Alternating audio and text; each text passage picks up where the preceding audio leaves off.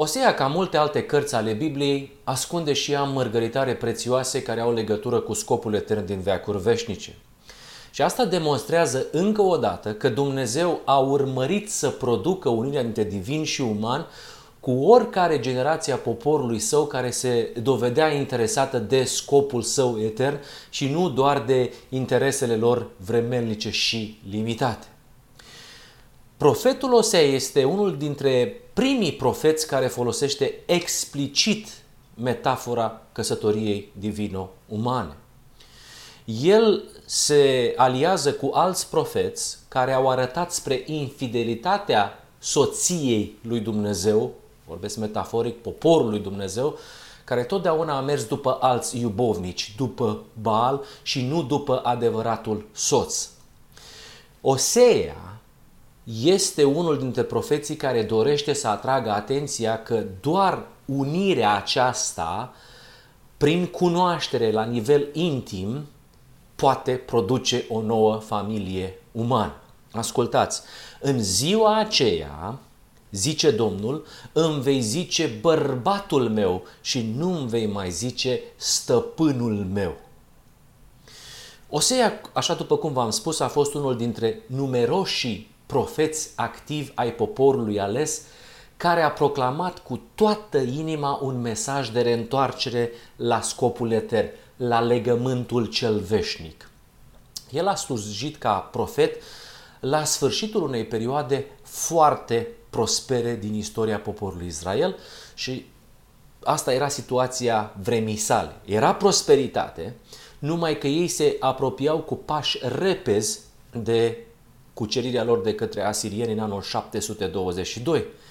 Deși ei vedeau prosperitate și binecuvântare și totul mergea foarte bine, adevărata situație era una tragică. Era una tragică. Pentru că, văzută prin ochii lui Dumnezeu și prin ochii profetului Osea, poporul ales se afla într-o apostazie gravă urmată de închinarea la Baal. Și nu la voia întâmplării, numele lui Osea este o trimitere clară la Isus Hristos, Mântuitorul, deoarece în ebraică Osea înseamnă Domnul mântuiește, Domnul salvează și este înrudit cu numele Iosua, care a fost numele Domnului nostru Isus Hristos, pentru că Isus este doar o transliterare a lui Iosua. Dacă vom citi cartea lui Osea prin lumina crescândă a soliei Îngerului al treia, ceea ce vrem să facem în această serie a noastră, atunci și cartea lui Osea ne va oferi o bogată uh, tapiserie de uh, semnificații simbolistice care transced timpul și cultura, așa cum sunt toate conceptele care au legătură cu scopul său etern. Și în această carte o să observați că istoria vieții personale a lui Iosua este împletită cu profeția la nivelul acesta al confruntării dintre neprihănire și nelegiuire. Trebuie să privim această narațiune ca o narațiune profetică, dacă aș putea să spun așa, care ilustrează relația tumultoasă dintre divin și uman prin portretizarea Uh, căsătoriei lui Osea cu acea femeie adulteră, cu Gomer. Și paralelele sunt foarte concrete. Prin adulter, Gomer, Gomera îi producea multă, multă suferință soțului ei. Tot la fel, prin idolatrie și prin părăsirea scopului etern, Israel, poporul ales, îl mâhnea profund pe Dumnezeu. Și cine ar fi putut să fie unul dintre profeții care să înțeleagă lucrul acesta decât profetul Osea, care înțelegea foarte bine din propria experiență durerea uh, și frustrarea pe care le simțea Dumnezeu în această uh, relație cu poporul său, deoarece căsnicia profetului era una distrusă, așa cum o găsim în această uh, carte. Gândiți-vă că a fost de multe ori ținta indignării și mai ales a disprețului public din acest motiv. Prin urmare, facem așa doar o prezentare generală a cărții și vedem care sunt elementele pe care vrem să le observăm. Mesajul lui Osea este unul dintre cele mai semnificative și relevante mesaje despre legământul cel veșnic, despre ispășire, despre căsătoria dintre divin și uman. Prin această perspectivă, dumneavoastră trebuie să studiați această carte. Pentru cei care nu au înaintat în slava crescând a solie îngerului al treilea, studiul acestei cărți în general este unul falimentar. Deși cartea are 14 capitole, majoritatea știu câte ceva despre primul capitol datorită informațiilor și cerințelor care se află acolo. Și mai mult decât atât, ei nu cunosc. Oamenii s-au oprit la capitolul 1, deși pentru mine capitolul 2 este esența acestei cărți și mai ales dacă stabilești bine bazele și perspectiva serioasă a scopului etern din veacuri veșnice. Deci majoritatea cunosc despre primul capitol uh, și uh, pentru că acolo sunt imagini extrem de provocatoare, ca să nu spun mai mult, comentariile sau prezentările pastorilor și a teologilor se ocupă cu tot felul de lucruri care nu sunt importante. Și eu vreau să vă spun că asta am făcut și eu. Mi-amintesc că uh, chiar am avut o prezentare din cartea lui Osea aici la Loma Linda și exact ca și la fel cum am fost și eu învățat aceleași lucruri. Nu aveam ce să spun și nici nu, nici, nici nu am intrat mai adânc în, în uh, multele capitole care au mai rămas de studiat din uh, profetul Osea.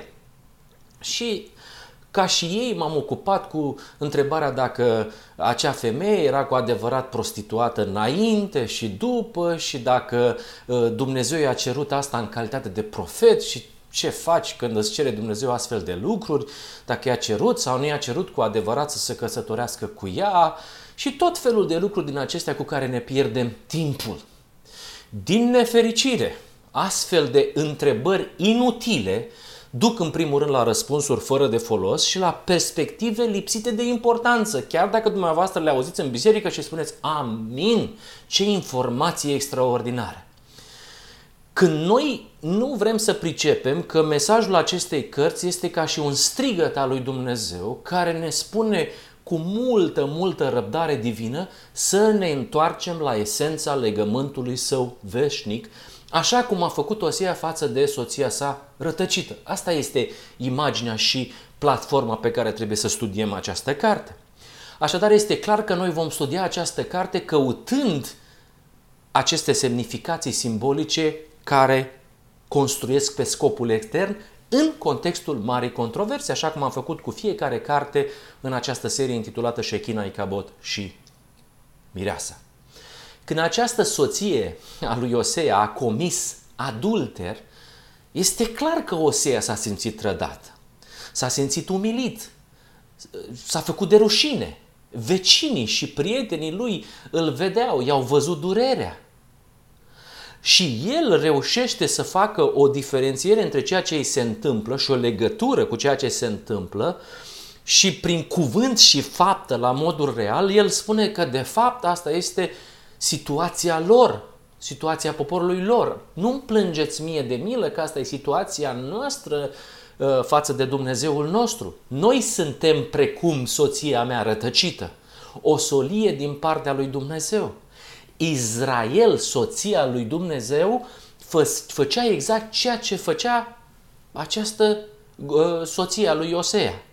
Poporul ales comitea adulter spiritual înlocuindu-l pe Dumnezeu cu Baal. Gândiți-vă o clipă măcar la reproșurile care îi se aduceau în momentul în care el compara relația lui de căsnicie cu uh, o soție adulteră uh, în a spune că de fapt poporul acesta este ca și soția lui. Băi, vezi de treaba ta și de nevastă ta. Tu nu vezi că a plecat de acasă? Tu nu vezi că te-a lăsat? Nu vine și ne spune tu nouă că noi în relația cu Dumnezeul nostru suntem exact cum e nevasta cu tine, în relația ta, cu tine. Noi nu ne închinăm la bal, noi nu ne ducem după alții bovnici. Vezi de nevasta și ține-o acasă. Marele profet, nu vezi că te-a lăsat? Nu vezi că a plecat? De ce ai luat-o așa cum era? Și câte și mai câte. Dumneavoastră puteți să vă dați seama cam cum era să vezi o figură atât de importantă precum cea a unui profet, deși nu erau bine priviți în timpul acela. Dar dacă mai venea și cu tinicheaua după el, cu soția care a plecat și s-a dus la altul și să spui că de fapt situația ta este identică cu situația lui Dumnezeu și că prea mult nu plângeți de milă pentru că asta e situația voastră. Păi primul lucru pe care îl face natura umană este să spună săracul. E supărat, e trist, e mâhnit, se simte umilit și trădat și atât de mare e supărarea încât spune că biserica face ceea ce face nevastă sa care s-a dus pe la unul și pe la altul. Dar nu era primul. Nu era primul dintre profeți care l-a transmis celor din poporul Israel că ei sunt angrenați în ace- într-o aventură de prea curvie spirituală cu un alt Dumnezeu, mai exact cu Baal, care era satana. Adică nu era ceva nou, erau foarte... Mai, au, mai, auzi, mai auzise de astfel de profeți care vorbeau în maniera aceasta. Da? În Scriptură cunoaștem profetul Eremia, l-a comparat pe poporul lui Dumnezeu cu o desfrânată care avea mulți iubiți, la fel ca Osea. Deși Domnul îi purtase totdeauna de grijă, la fel cum se vede și în cartea lui Osea. Ezechiel, cel pe care tocmai l-am terminat, îl aseamănă pe Israelul idolatru cu o femeie desfrânată care s-a despărțit de adevăratul ei soț. Citiți în Ezechiel, capitolul 16. Biblia vorbește extrem de mult despre adulter spiritual. Și reacțiile sunt exact cele pe care le cunoașteți în toate contextele în care alți profeți au vorbit despre așa ceva. Haideți să vă arăt un exemplu al unui profet care a activat în aceeași perioadă și vreau să vă arăt o reacție la o anumită declarație de genul acesta. Amos și Osea ar fi, au fost contemporani. Nu am luat împreună aceste cărți pentru că o să fac o prezentare separată din Amos și ca să nu aduc prea multe informații, o să avem o prezentare separată. Dar ei au fost contemporani în aceeași perioadă. Ceea ce înseamnă că dacă citim despre felul în care au reacționat la profetul Amos, vorbim despre aceiași oameni, despre aceleași reacții, același public și aceleași reacții. Și amândoi s-au uh, adresat aceleași popor în prosperitate, Osea compara poporul uh, în relația cu Dumnezeu exact cum era căsnicia lui, cu o soție adulteră și prea curvă, iar Amos avea și el ce să le spună. Și bineînțeles că oamenii au respins așa ceva, erau uluiți și aveau cum să fie indignați și cum să arate cu degetul. Ascultați cum reacționează publicul, care era același public, erau contemporani din timpul lui Osea îi spune marele preot, mar, preotul de acolo, pleacă văzătorile, îi spune lui Amos, și fugi în țara lui Iuda. Mănâncă-ți pâinea acolo și acolo prorocește. Dar nu mai proroci la Betel, căci este un locaș sfânt al împăratului și este un templu al împărăției. Observați așadar cum reacționează acest înalt oficial al bisericii care s-a simțit perfect îndreptățit să-i ceară lui Amos să înceteze cu propaganda aceasta ostilă și deplasată împotriva templului și împotriva uh, împărăției lor.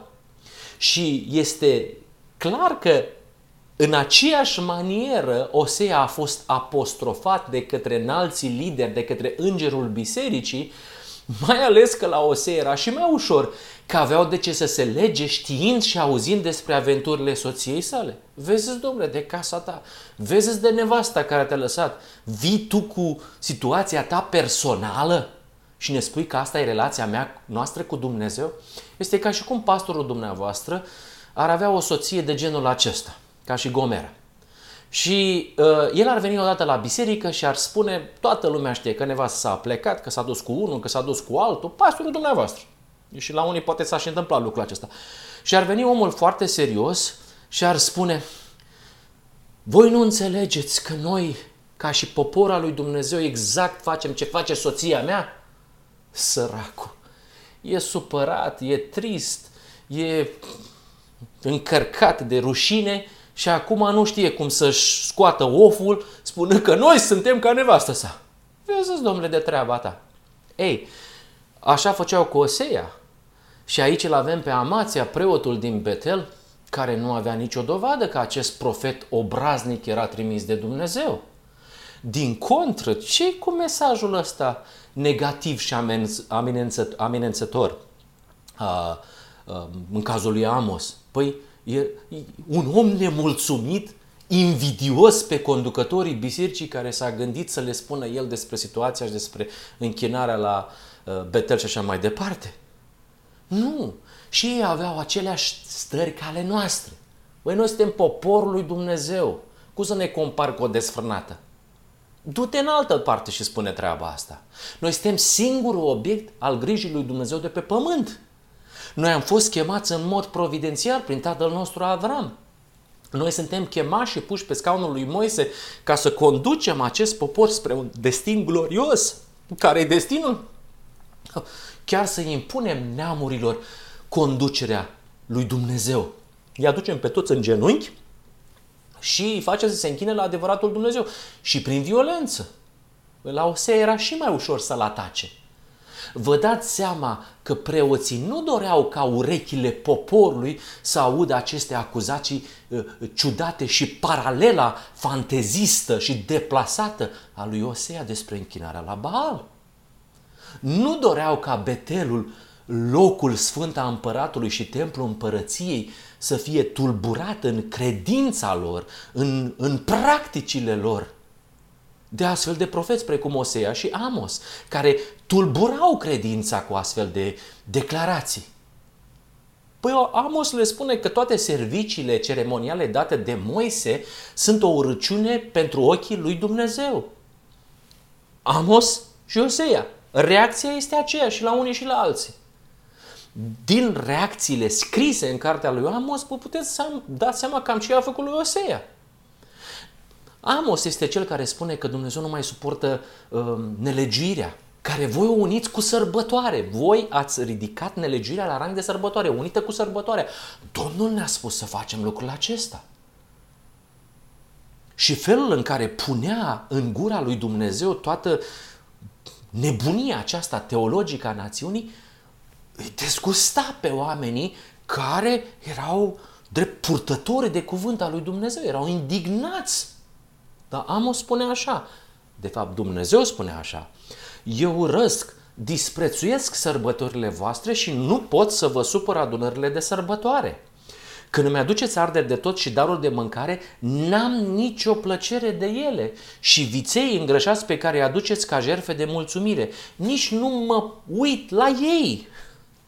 Depărtează de mine vuietul cântecelor tale. Nu pot asculta sunetul alăutelor tale, ci dreptatea, neprihănirea să curgă ca o apă curgătoare și neprihănirea ca un pârâu care nu seacă niciodată. Cel mai ușor. Cum să vii, domnule, cu un astfel de mesaj, Osea și Amos? Osea ne compară cu nevasta, nevasta care pleacă și se duce cu iubovnicii și celălalt ne spune că Dumnezeu urăște sărbătorile noastre. Niște negativiști, niște lovesc în biserica lui Dumnezeu.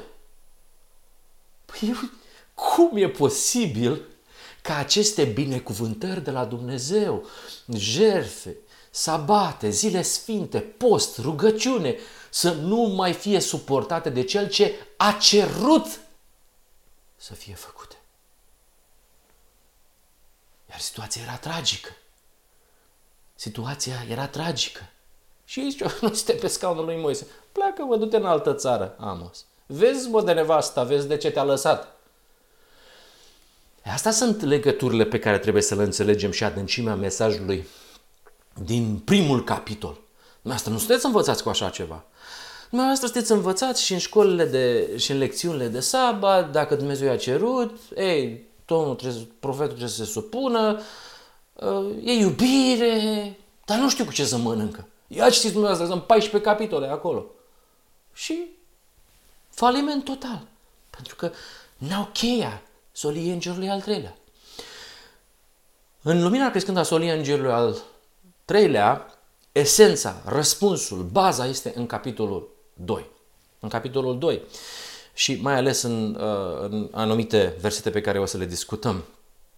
Uh, și o să spuneți, nu are cum să fie în capitolul 2, mai ales că acest capitol începe într-o manieră dură și plină de reproși din partea lui Dumnezeu. Ce să găsești în ea? Hai să, hai să studiem, mă, frate. Ascultați cum începe. Plângeți-vă, plângeți-vă împotriva mamei voastre, căci nu este nevasta mea și eu nu sunt bărbatul ei. Să-și depărteze curviile dinaintea ei și prea curviile de la sânii ei. Astfel o dezbracă în pielea goală cum era în ziua nașterii ei, o fac ca o pustie, ca un pământ uscat și o las să moară de sete. Nu voi avea milă de copiii ei, că sunt copii din curvie. Țineți minte lucrul acesta. Mama lor a curvit, cea care a născut și s-a necinstit, căci a zis, voi alerga după iubovnicii mei care îmi dădeau pâinea și apa mea, lâna și inul meu, unde lemnul și băuturile mele. Păi, cum ar putea asta să se potrivească cu situația noastră? Au zis ei, să vedeți ce zicem noi. Păi le spunea că, bă, toți copiii ăștia din poporul lui Dumnezeu nu stai mei. Nu numai că Osea le-a spus așa pasager că de fapt poporul lui Dumnezeu era ca nevastă sa. Le-a spus în mod clar.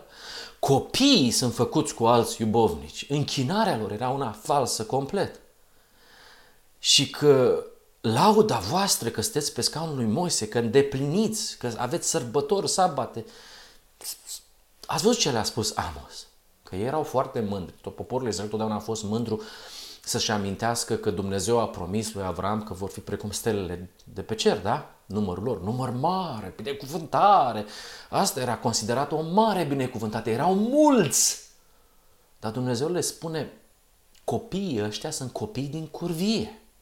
Copiii ăștia sunt copii din curvie. Nu sunt copiii mei. Cu cine i-a făcut mama ta? Mama voastră s-a ocupat de altceva mama voastră a plecat cu curviile ei. Nu am ce să am cu acești copii, nu sunt ai mei. Degeaba voi vă umflați în pene și spuneți că e binecuvântarea lui Dumnezeu. Asta era situația pe care cerul o observa, Osea le punea în față. Ați văzut reacția de la Amos, acela, acela, același auditoriu. Ascultați și profetul Ellen White care ne spune care era situația la care, în care au activat Osea și Amos. Anii de încheiere ai nefericitei împărății a lui Israel au fost caracterizați prin așa violență și vărsare de sânge cum nu s-a mai văzut niciodată, nici chiar în perioada cea mai rea de dezbinare și agitație sub casa lui Ahab. Depășise situația cu casa lui Ahab. Timp de peste două veacuri, conducătorii celor zece seminții semănaseră vânt. Acum se cerau furtună. Încet, frumos, câte puțin. Împărat după împărat fusese asasinat ca să facă loc altora. Ați văzut ce însemna să pui un împărat? Au început cum făceau toți ceilalți, cu asasinate și cu tot felul de lucruri. Împărat după împărat fusese asasinat ca să facă loc altora, ambițioși să conducă. Nelegiuirea lui Israel în ultima jumătate de veac înainte de robia asiriană, chiar timpul lui Osea și a lui Amos, a fost ca cea din zilele lui Noe și ca aceea oricărui alt veac când oamenii l-au lepădat pe Dumnezeu și s-au predat cu totul săvârșirii răului. Continui. Înălțarea naturii mai presus de Dumnezeul naturii, închinarea înaintea creaturii în locul creatorului, au întotdeauna ca rezultat păcatele cele mai josnice. Astfel, atunci când poporul Israel, prin închinarea la Baal și Astarte, au adus omagiu suprem forțelor naturii, el a întrerupt legătura cu tot ceea ce este înălțător și nobil, nobil și a căzut pradă ușoară ispite. Au alungat îndurarea. Cu apăsările sufletului dărâmate, închinătorii călăuziți greșit n-au mai avut nicio barieră împotriva păcatului și s-au supus patimilor păcătoase ale inimii omenești. Ei, pierdeți-vă dumneavoastră timpul că dacă a chemat-o Dumnezeu, dacă era înainte, dacă era după, de ce a chemat Dumnezeu, situația este una de adulter spiritual, suferință imensă în inima lui Dumnezeu, portretizată în, exemplu, în exemplul personal al lui Osea. Asta era ceea ce era realitatea pe care ei nu vreau să o accepte sub nicio formă. Că dacă ar fi stat frumos să fi spus lui Amos, vino încoace, nu du-te încolo în Iuda. Stai și povestește-ne, vrem să vedem ce se poate face, că de asta te-a trimis Dumnezeu. Osea, așa suntem noi? N-am auzit așa ceva. Am auzit numai bătaie de joc. Pe cum se putea ca, ca un uh, cioban amărât cu legături de smochine, fără pregătire școlară, fără acces la surse de informare și rupt de mediul academic din care ei făceau parte și dădeau diplomele, să vadă o situație pe care ei nici măcar nu îndrăzneau să o spună, o, o silabă, oricât de mult s-ar fi străduit să facă lucrul acesta. Cum se putea ca un bărbat părăsit de nevastă sa, care spune că e profet, să le spună că de fapt asta este realitatea lor. Ei erau Gomera care se afla în un desfrâu cu balș și cu alți iubovnici, în timp ce inima lui Dumnezeu era frântă în mii de bucăți. Situația lor. Capitolul 2.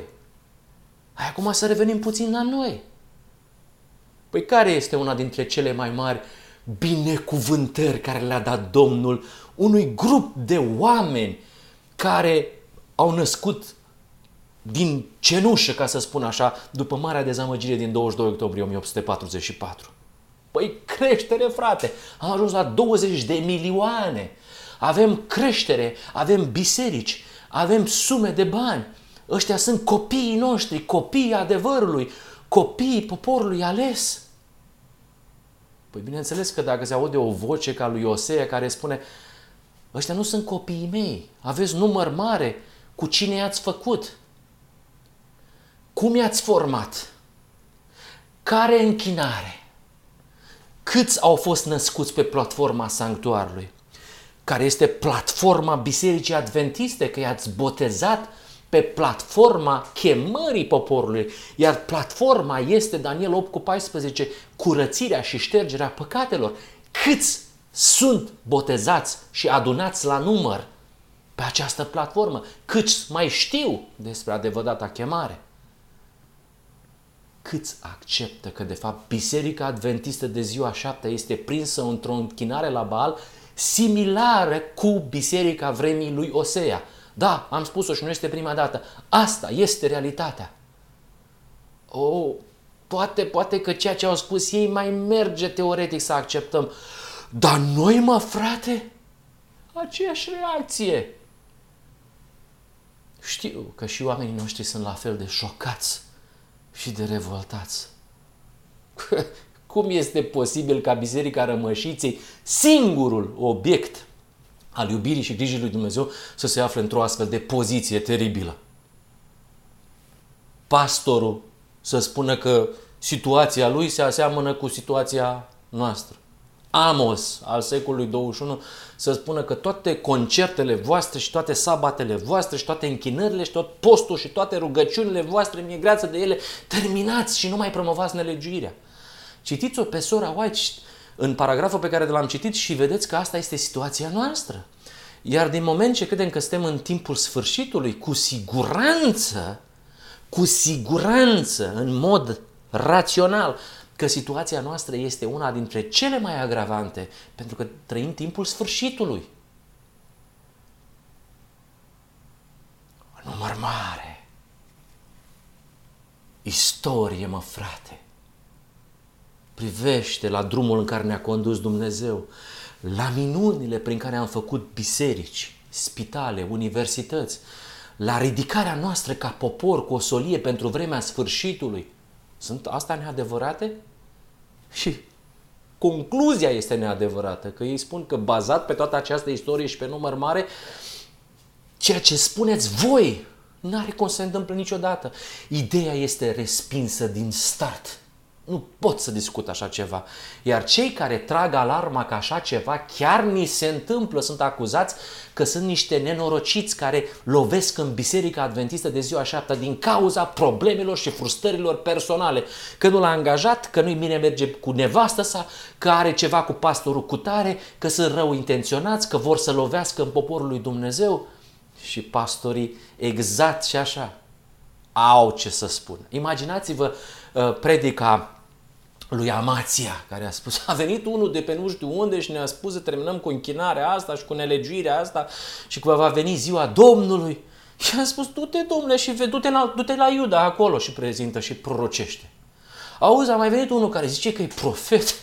Ce profet o fi fost și acesta că l-a lăsat nevasta, s-a dus cu altul? Poate nu, spus, nu spunea așa. Sau poate o spunea chiar așa. Lăsați-i pe ei. Haideți să ne întoarcem la lor, la ei. Nu li s-a întâmplat dintr-o dată. N-au fost șocați cu gata, decretăm închinare la bal. Nu. Ei, această schimbare s-a produs pas cu pas, încet câte puțin, o apostazie subtilă care i-a condus direct în brațele altor ibovnici, în brațele lui Baal. S-a infiltrat așa puțin ca un firișor secole de-a rânduri, veacuri de-a rânduri în poporul lui Dumnezeu.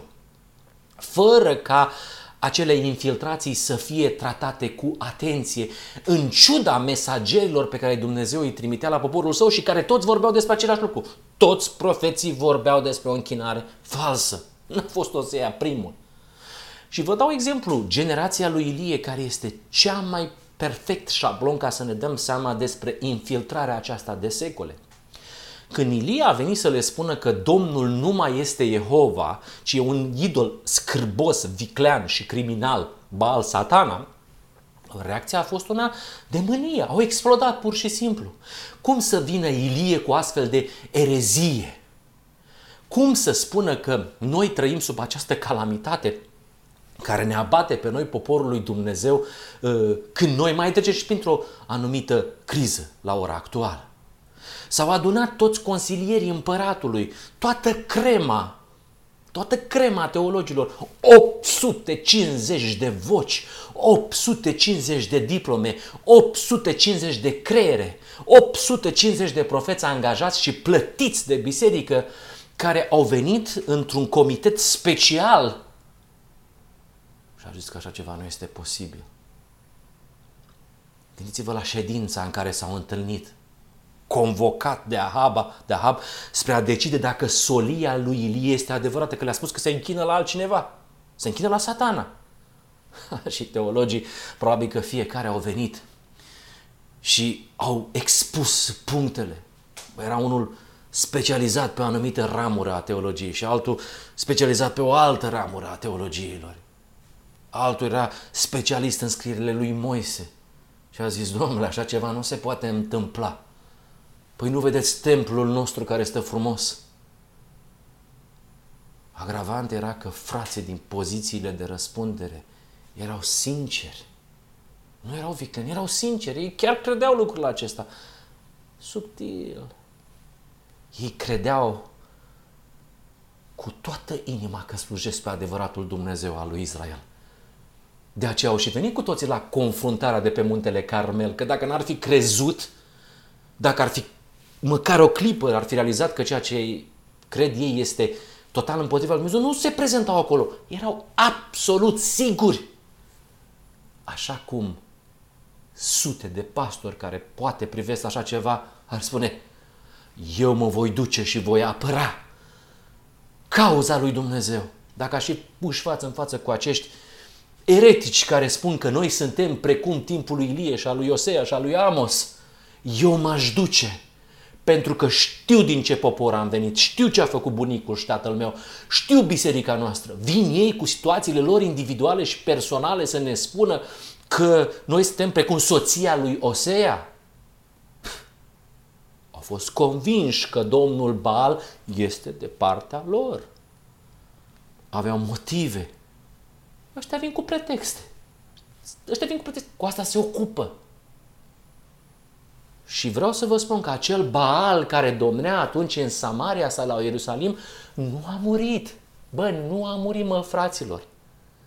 Este bine, este prosper, este apreciat, are PhD în, în închinare, în liturgică, prezintă o anumită Evanghelie, un alt Hristos, pe spinarea acestui popor un Hristos fals. E un bal modern. Un Hristos fals nu este altceva decât un bal modern. Și există la ora actuală în Biserica Adventistă de ziua șaptea, ultima biserică la Odiseea, un grup de oameni care, dacă le citești materialele, dacă le asculți prezentările, o să observați că sunt animați de spiritul și puterea lui Ilie, care au curajul să spună și să confrunte deschis îngerul bisericii la Odiseea, spunându-le și avertizându-i că satana este Dumnezeul acestei lumi și că religia organizată, exact aici intrând și Biserica Adventistă, se află sub controlul demonilor. Asta le-a spus Osea, asta le-a spus Amos, asta le-a spus Ilie, asta vă spunem noi. Biblia ne și spune că va veni un astfel de Ilie, un grup de oameni. Un grup de oameni care vor merge la cer fără să vadă moartea pentru că vor fi făcuți părtași de natură divină. Onoarea lui Dumnezeu este totul pentru ei în această bătălie. Ei realizează că această controversă va duce la împăcarea dintre Dumnezeu și copiii săi rebeli, așa cum a făcut Osea cu câteva exemple din cartea sa. Ziua specială este ziua ispășirii, ziua ispășirii finale care va elimina despărțirea mortală dintre cele două naturi.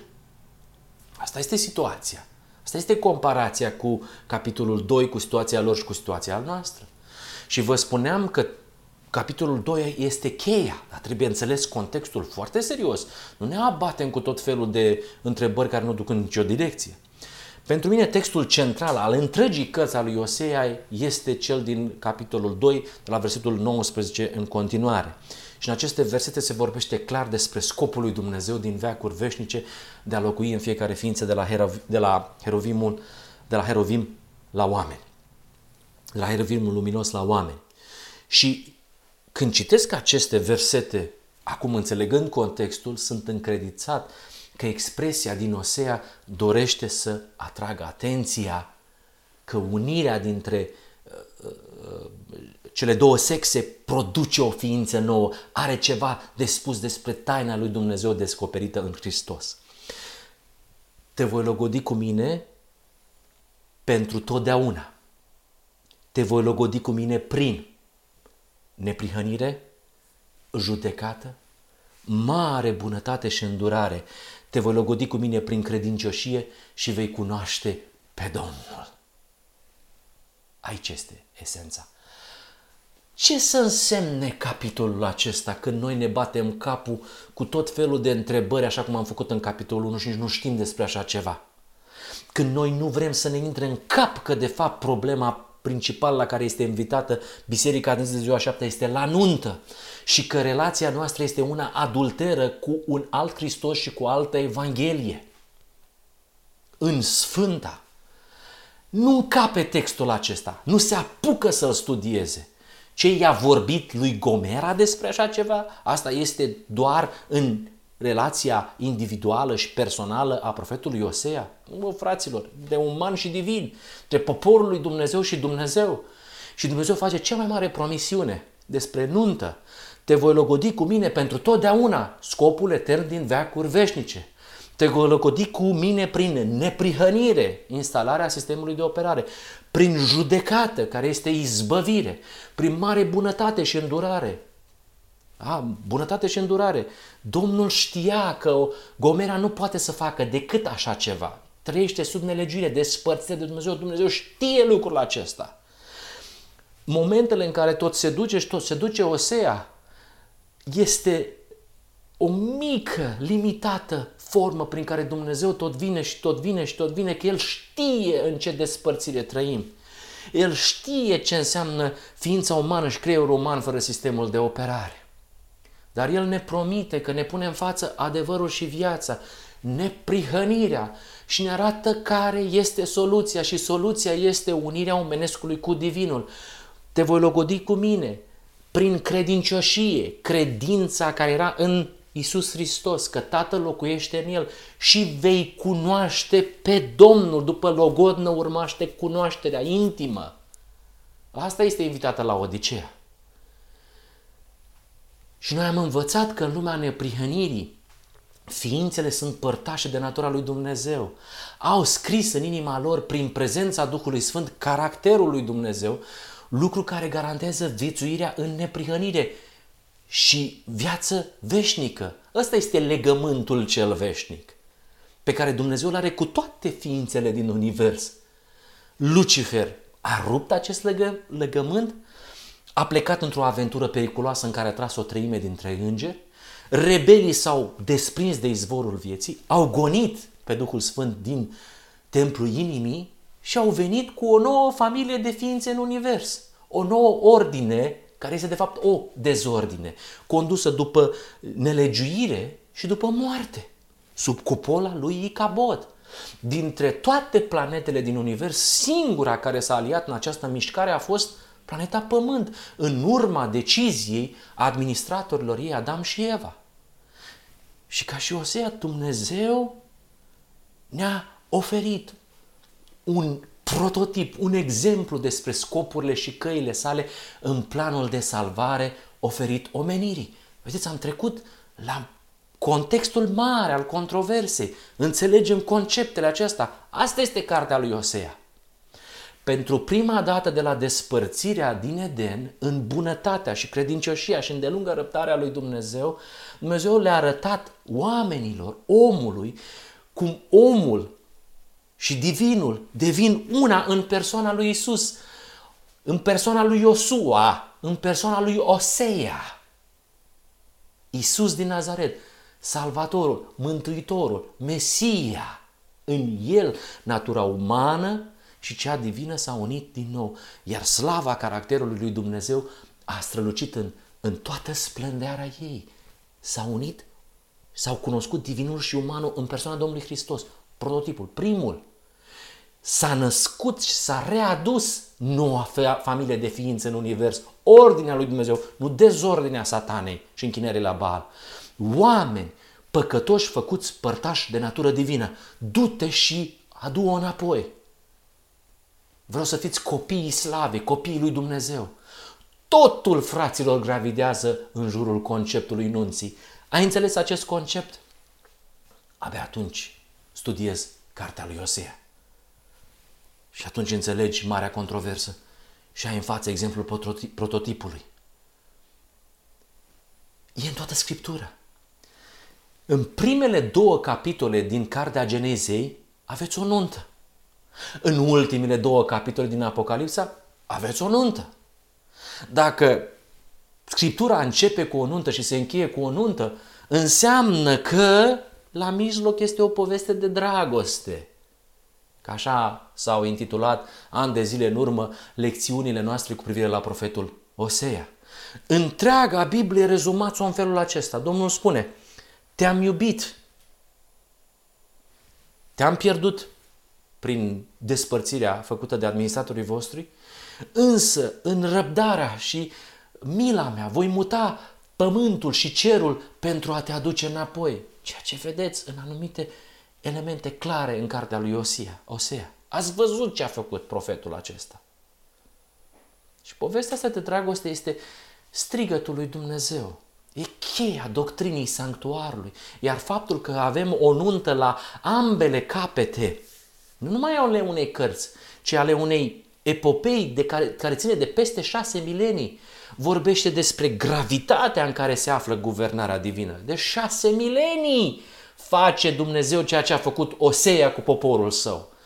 Și chiar dacă ne spune în ce situație suntem, nu mai curviți, nu mai acceptați, nu vă mai închinați în Sfânta, treceți în Sfânta Sfintelor în modul spiritual. Nu vă supărați așa deodată și nu acceptați că asta este situația. Că asta ne spune și martorul credincios în Apocalips capitolul 3. Vă dă și soluția. Vă dă și soluția. O lua o seia frumos acasă, o repunea în drepturi și așa mai departe. Trebuie să pricep, nu te mai du, nu mai curvi, nu mai pleca pe la uibovnicii tăi. Puneți capăt, rugați-vă la Dumnezeu să înțelegeți. Știu că de ani de zile ați făcut lucrul acesta, nu este ușor, dar se poate. Cu mine s-a întâmplat, cu alți oameni se întâmplă în fiecare zi. Dacă templul este o parabolă pentru scopul guvernării divine, nunta este o parabolă pentru unirea dintre cele două naturi, cea creată și cea divină. Iar locul acestei uniri este Sfânta Sfintelor. Asta este punctul culminant al poveștii de dragoste. O nuntă și cu o nuntă. Divorț Trebuie să ajungă iarăși logodnă și căsătorie. Asta e tragedia milenară a păcatului, care a început pe acest pământ când omul a ales să despartă natura umană de cea divină, deși porunca era foarte clară. Ceea ce a unit Dumnezeu omul să nu despartă, Asta este căsătoria, esența spirituală. Puneți versetul ăsta la fel cum îl pune și pe acesta din 2 cu 19 la 20 când vorbiți despre cartea lui Osea. Nu uh, închideți totul așa cum fac teologii noștri și nu înțeleg nici ce e în cartea lui Osea, nici ce e cu acest verset din cartea Geneze. Gândiți lucrurile în conceptele acestea mari ale bătăliei dintre bine și rău. Și punctul culminant al marii controverse este nunta, punerea împreună ale celor două naturi, iar momentul este descris în mod extraordinar în Apocalips, capitolul 19. A venit nunta mielului, soția lui s-a pregătit. Neprihănire, judecată și îndurare. Și și s-a dat să se îmbrace cu in subțire, neprihănire, strălucitor și curat, ștergerea. Inul subțire sunt faptele neprihănite ale sfinților. Două episoade, divorț, nuntă. Și totdeauna, fiecare generație nu a primit, că asta am început prezentarea. Dumnezeu a vrut să realizeze nunta cu orice generație ar fi fost dispusă. Acceptați hainele de in subțire, strălucitor și curat. Dar nu se poate decât în Sfânta Sfintelor.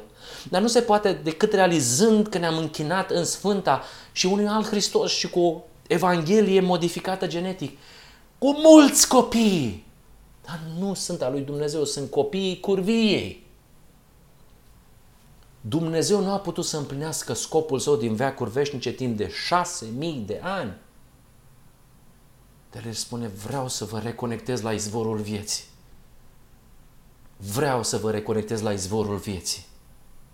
Va reuși oare să facă Dumnezeu asta cu generația noastră?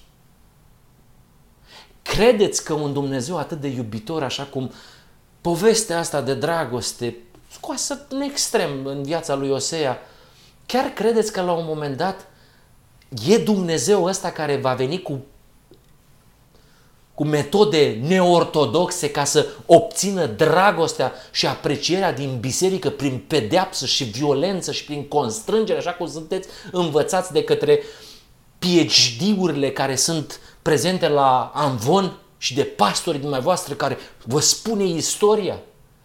Credeți că acesta este Dumnezeu, nu vedeți, nu vedeți diferența. Oh, câtă iubire, câtă dragoste, dar la un moment dat pune mâna Osea prin violență și prin constrângere că mai bine treceți de partea mea, că vă iubesc. Întrebați-vă, e amenințarea mai eficientă decât iubirea în obținerea unei maturități obligatorii pentru nunta mielului? Este aceasta?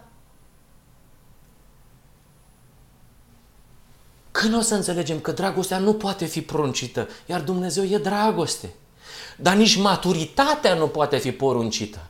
Haideți să ne maturizăm. Primiți adevărul înaintarea în slava crescândă a soliei îngerului al treilea. Dar dacă vă temeți de lumina aceasta care aduce învățătura corectă, ce poate să facă Dumnezeu? Că este singura cale care va spulbera religia asta superficială și sărbătoarea unită cu nelegiuirea, în care ne-am desfătat ani de zile, s-a umplut biserica și zeci de ani de zile. Nu e un drum simplu, dar spune că solia îngerului al treilea arată în sanctuar, în Sfânta Sfintelor. Pășiți cu prototipul dincolo de perdea. Și începem să înțelegem limitat câte ceva din suferința cu care se confruntă Dumnezeu în câștigarea încrederii copiilor săi. Că nu degeaba Osea mai, com- mai uh, uh, face această comparație între soț și soție și între el care vorbește ca unui fiu. Efraimul acesta. Să avem o, o adevărată percepție cu privire la ce se întâmplă. Să pricepem care este caracterul lui Dumnezeu, care este procedura lui Dumnezeu cu păcatul și păcătoșii. O vedeți? Pășind în acest domeniu nou de adevăr curat, de raze prețioase ale neprihănirii, caracterul lui Dumnezeu oglit în lege strălucește frumos și el spune, pun pe acesta în inima voastră. Pun acest caracter în inima voastră. O schimbare din slavă în slavă. O percepție a caracterului divin. În mod desăvârșit caracterul lui Hristos. Și când caracterul lui Hristos va fi reprodus în mod desăvârșit, Hristos va veni să recunoască ca fiind mai săi. Numai că problema este că generația mea, generația prezentă a poporului adventist de ziua șaptea, nu este convins că solia Îngerului al treilea, în a cărui slavă crescândă va trebui să înaintăm, este solia neprihănirii lui Hristos trimisă prin frații Wagner și Jones în începutul ei în 1888. Confirmările sunt monumentale, dar noi avem rezerve. Argumentele sunt clare, dar noi inventăm motive spre a o respinge și tot felul de lucruri și tot felul de imagini care le punem în creierul nostru. Deși solia a fost trimisă prin singurele persoane din istoria acestei biserici despre care Dumnezeu a spus că au acreditare divină, noi încă disprețuim începutul soliei a cărei slavă va umple tot pământul. Începutul! Cum să ajungem la camera plină de luminoasă, plină de raze prețioase a Sfintei Sfintelor? Dar Dumnezeu are răbdare, așteaptă o generație așteaptă o generație care să primească acest adevăr. Nu o generație mai religioasă, cum vi se spune, care se roagă mai mult. Nu o generație mai educată sau mai dotată intelectual spre a realiza nunta. Ci o generație deschisă să vină la nuntă. O, de, o generație care primește solia martorului credincios. Nu am haine, nu am doctorie. Am umblat pe unde nu trebuie în relația noastră. Ne-am închinat cui nu trebuie. N-am știut singura barieră majoră dintre acest popor și nunta mielului continuă să fie refuzul de a accepta adevărul că solia trimisă în 1888 despre neprihănia lui Hristos este cu adevărat solia îngerului al treilea. Și ea s-a dezvoltat. Asta este esența cărții lui Osea. Și mai are astfel de paragrafe și astfel de pasaje care sunt potrivite cu situația în care se găsește poporul nostru în aceste zile, pline de confuzie și de apostazie cu privire la scopul etern, cu privire la caracterul lui Dumnezeu. Așa îl citim pe Osea, sărmanul Osea, chemat să uh, recunoască amărăciunea unei iubiri neîmpărtășite, care construiește parcă uh, dărăpânăturile conștiinței adventiste – Veniți să ne întoarcem la Domnul, spune Osea, căci El ne-a sfâșiat, dar tot El ne va vindeca. El ne-a lovit, dar tot El ne va lega rănile. Păi cum este explicat acest verset despre caracterul lui Dumnezeu? Vă spun eu, la ora actuală, frații mei, cred că Dumnezeu ne sfâșie, dar ne dă și vindecare. Așa vă învață pastorii. Că Dumnezeu este Cel care a făcut ce a făcut. Că Dumnezeu ne sfâșie. Așa vă învață amația zilelor noastre. Și spune lui Amos, hai, fugi de aici, du-te în altă parte și să mănâncă pâinea. Mai jos de atât nu se poate. Caracterul acesta, și Dumnezeu spune, nu sunt acesta. De aici trebuie pornit, cel puțin în cunoașterea lui Dumnezeu începutul soliei 1888 și în privința caracterului Dumnezeu să cadă solzii acestea. Și cu insistență să ascultăm acum versetul. Să cunoaștem, să căutăm să cunoaștem pe Domnul, căci El se izvește ca zorile dimineții și va veni la noi ca o ploaie, ca ploaie de primăvară care udă pământul. O, dacă poporul adventist de ziua șapte ar fi dispus să cunoască pe Dumnezeu și caracterul său.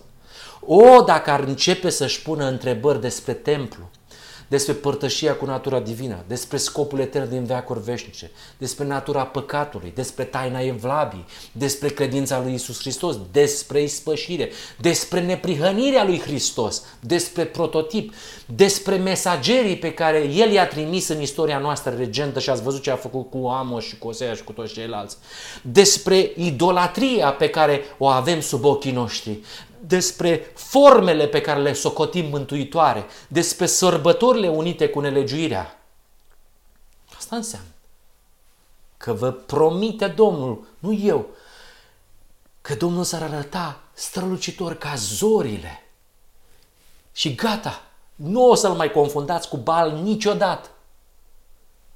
Și ogorul bisericii ar aduce rodul și via ar aduce rodul pe care îl așteaptă Dumnezeu sub ploaia târzie, cea amânată, că numai acolo se face rod, în ploaia târzie. Dumnezeu ne-a promis ploaia timpurie. Și vine frumos ploaia târzie, rodul. Dar realitatea este, este tristă și crudă. Ce să-ți fac, Efraime? Ce să-ți fac, Iudo? Ce să-ți fac la Odiceea? Evlavia voastră este ca norul de dimineață și ca roa care trece curând.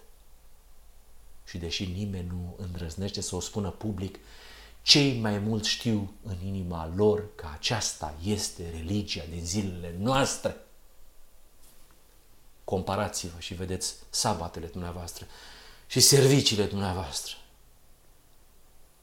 Câteva lacrimi la o predică iscusită, un șer pe mijloacele media, păreri de rău pentru degradarea standardelor și n-am făcut și n-am dres, ceva emoție la ultimele catastrofe care se întâmplă la vremea sfârșitului, mai privești pe la voltele Vaticanului, ceea ce ni se dă, ne dă simțământul că suntem în barca potrivită și în ziua potrivită, o alimentație corectă, 2-3 ani în plus, aplauze, număr mare, binecuvântare, bani să avem, să mâncăm, să ne ducem prin vacanță.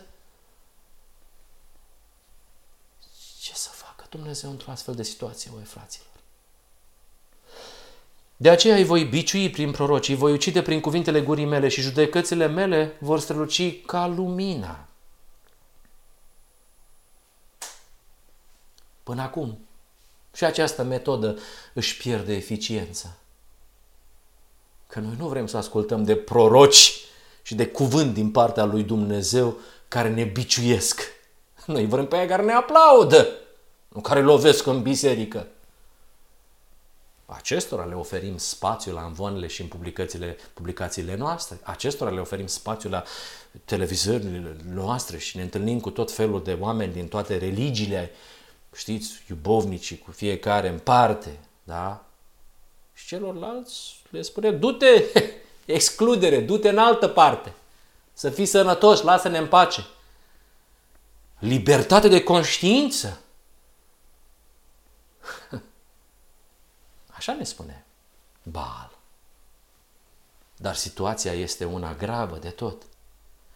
Și Dumnezeu spune, băi fraților, voi nu înțelegeți ce vreau de la voi. Căci bunătate voiesc, nu jerfă nu jerfe. Și cunoștință de Dumnezeu mai mult decât arderi de tot. Cunoștință de Dumnezeu. Cunoașterea este în Scriptură, nu arderi de tot. Pasă, ți se arde tot trupul.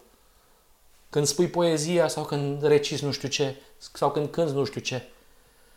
Bunătate și cunoștință de Dumnezeu.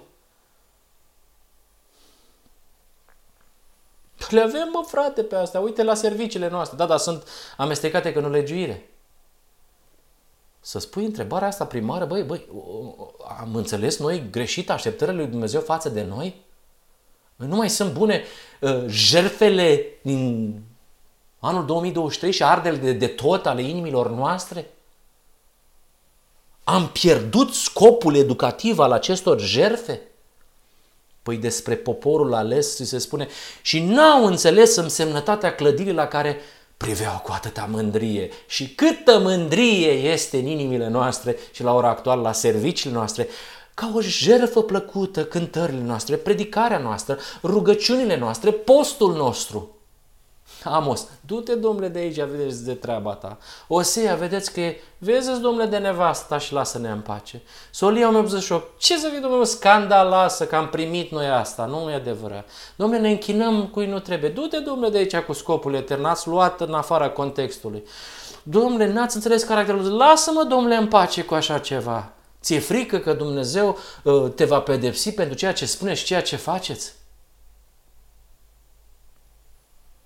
Asta este realitatea. Să luăm în mod serios sfatul martorului credincios. Că inima este deznădăjduit de rea. Ne supraevaluează credincioșia și ne anulează descernământul nostru. Nu distinctive adventiste și în alt mod de viață. Adevărul este că suntem ticăloși, nenorociți, săraci, orbi și gol. Adevărul este că suntem ticăloși, nenorociți, săraci, orbi și gol. Da, dar eu am 40 de ani de credință, eu știu toată Biblia, eu cunosc versete, eu cunosc doctrina, dar nu știi că ești ticălos, nenorocit, sărac, orb și gol. Dar nu știți că ați călcat legământul ca uh, el, deși el a chemat poporul advent să, fim, să fie împlinirea legământului cel veșnic. Și Domnul încheie într-un anumit capitol din cartea lui Osea uh, într-o notă foarte sumbră pe care evităm să o mai reproducem aici dintr-o uh, jenă comună uh, oricărui popor care se simte că este ceva putred în la Odiseea. Nu vă mai spun cum încheie. Și dacă există o rugăciune și o speranță, este ca poporul acesta să vadă realitatea prin ochii lui Dumnezeu. Că Dumnezeu spune, am văzut lucruri grozave în Israel. Nu prin optica lui Baal. Nu prin ceea ce vă învață și vă interpretează prorocii lui Baal, care uh, aplaudă și premiază toate nimicirile din Scriptură. Închei cu acest paragraf prorociile cu privire la judecată date de Amos și Osea au fost însoțite de preziceri cu privire la slava viitoare. Deci există astfel de versete. Celor 10 seminții nu le-a fost dată nicio făgăduință cu privire la restaurarea completă a puterii lor de odinioară în Palestina. Nu despre asta este vorba. Până la sfârșitul timpului, ei aveau să fie risipiți printre popoare. Dar prin Osea a fost dată o prorocie care le-a pus înainte privilegiul de a avea o parte în restaurarea finală care avea să fie realizată pentru poporul lui Dumnezeu la încheierea istoriei pământului, când Hristos se va arăta ca împărat al împăraților și domn al domnilor. Singurul eveniment în care El este împărat al împăraților și domn al domnilor este nunta mielului. Așa că totul este gata. Poftiți la nuntă!